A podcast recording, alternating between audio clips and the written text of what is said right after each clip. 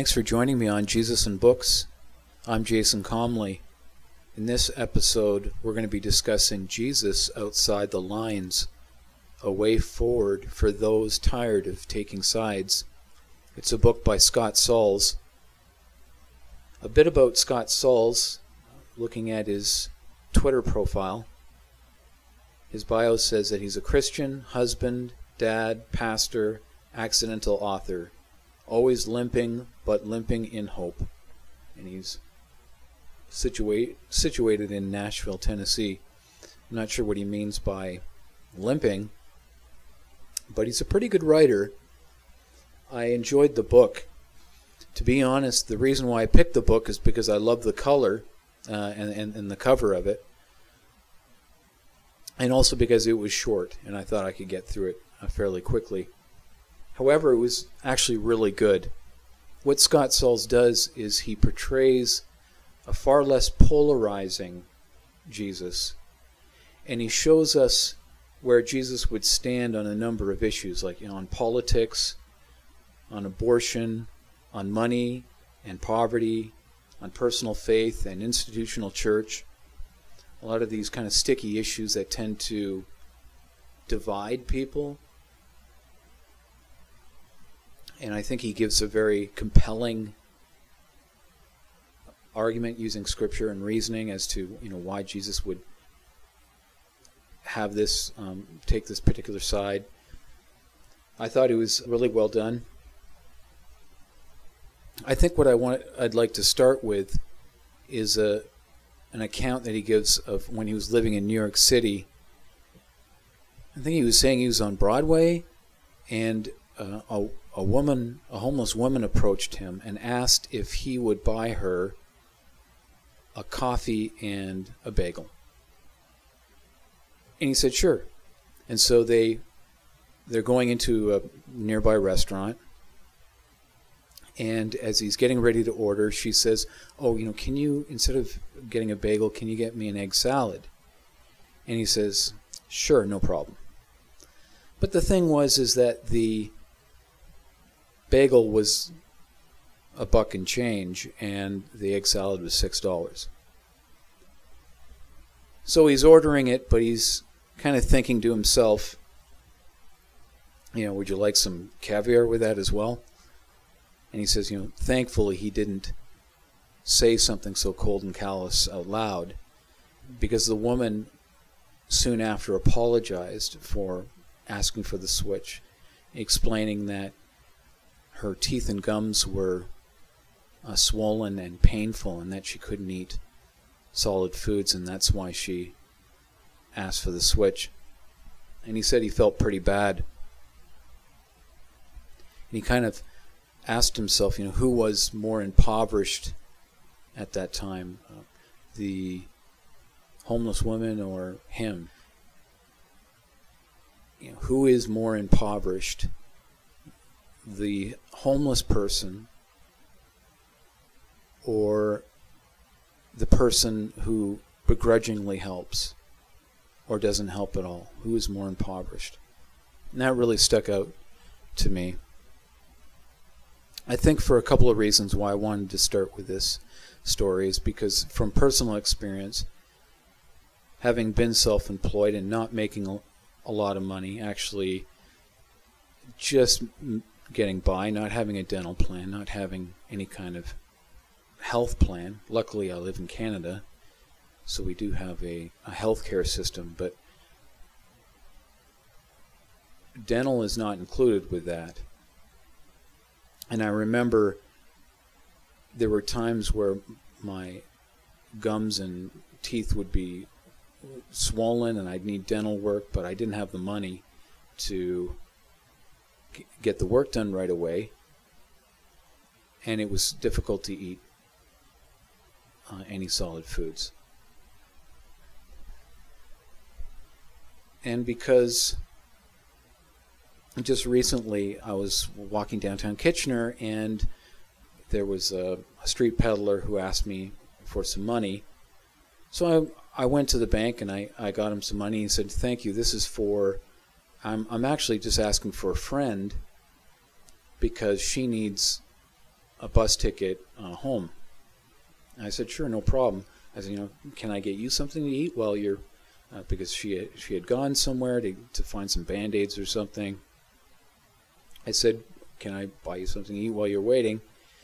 So we went into a, a nearby Caribbean restaurant, and I said, you know, order whatever you want. And out of the you know sandwiches, and they had all these foods or whatever. What did he pick? Was the soup. So I immediately thought of uh, the the book. Now I know people. I've I've actually heard people. They have this plan where they where if a street peddler or a, a beggar asks them for money, they don't give them money. They'll sort of hand them a, a, granola bar. So they've got this stash of granola bars in the glove compartment or something. And so they, they hand that out. But, you know, when I heard that, I just didn't, not to get, uh, I, I, need to be diplomatic here, uh, and I, I don't want to be judgmental, but it, it certainly didn't seem that empathetic or charitable to do that. I think out of obligation they want to help. I don't know if their heart's really in that when they're just passing out a, a granola bar. You know, would would Jesus just sort of you know thrust out a granola bar out of out of his uh, the driver's side window and, and say, "Here you go." To a homeless person with teeth and gum problems, that might be like saying, get a job, you bum. So it just, that story really stuck out to me. He mentions that in in his in Jesus' first recorded public sermon, uh, Jesus got up in the synagogue and he chose a text from Isaiah, which read, and this is you can read this in Luke 4 18 to 19. Jesus is reading from Isaiah, and he reads to these people in the synagogue The Spirit of the Lord is upon me, because he has anointed me to proclaim the good news to the poor. He has sent me to proclaim liberty to the captives and recovering of sight to the blind, to set at liberty those who are oppressed to proclaim the year of the Lord's favor. And then he says, you know, referring to himself, Today this scripture has been fulfilled in your ears. So, you know, as Scott Saul said, Jesus couldn't be more clear about what his mission was, what his objective was. Set free the captives, liberate those who are oppressed, give good news to the poor. You know, we know that Jesus is the ultimate exemplar, and that's what he did. He just constantly served. Uh, that's that was his uh, central agenda, is to to serve the poor. And if that was the Savior's central agenda, if that was the most important thing to him, is giving good news to the poor and the downtrodden. Shouldn't it be ours? Shouldn't it be mine? And so I have to look at my life and look at my uh, my priorities. And are they really aligned? And do I begrudgingly give? Certainly, I, I need to look at myself. I wonder, okay, I wouldn't give a granola bar but what am I doing that's kind of equally un, unsympathetic, um, equally uncharitable? So Scott Sauls he tells us that the people that had the most problem with Jesus were the the self-righteous churchgoers, the Pharisees and the the Bible scholars and the priests.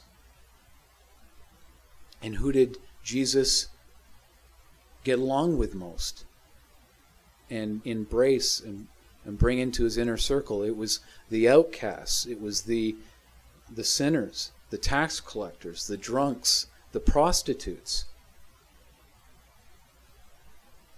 And why is that? Well, the those who are pious, the self-righteous churchgoers, they lacked humility.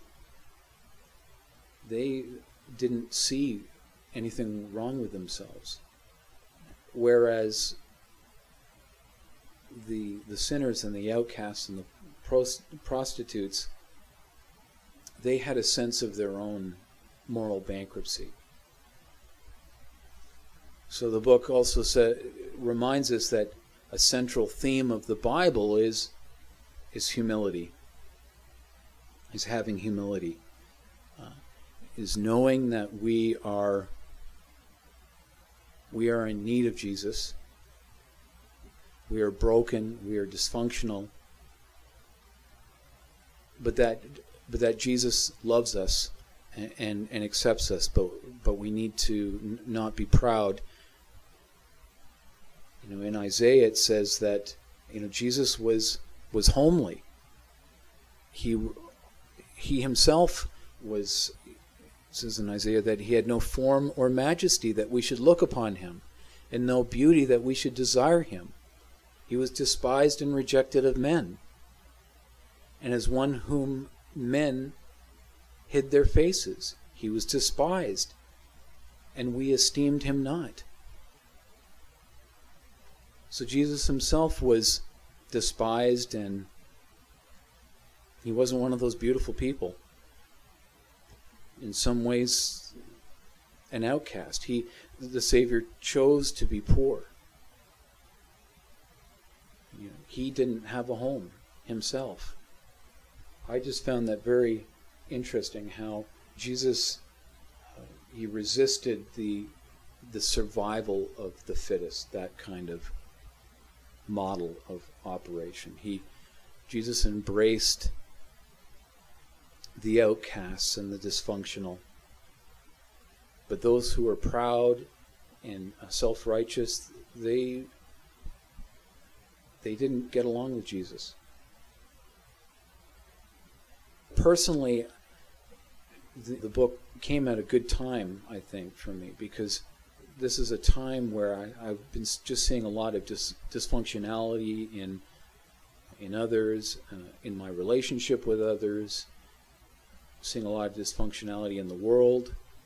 And this book reminds me that, that this world is, is dysfunctional. This world is broken. Now, we, we all need Jesus. But that there's that dysfunctionality is a part of the part of the world, that we are to embrace it and we are to be humble.